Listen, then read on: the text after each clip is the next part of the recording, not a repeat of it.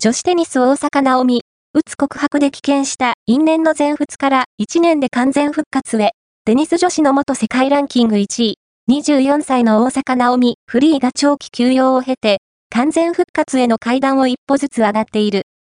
世界ランキングは77位から35位に浮上。特にパワフルなバックハンドは最強時代と比べてもさらなる進化を遂げている。原点に戻り、精神的にたくましくなった大阪が赤土でどんなプレーを展開するのか。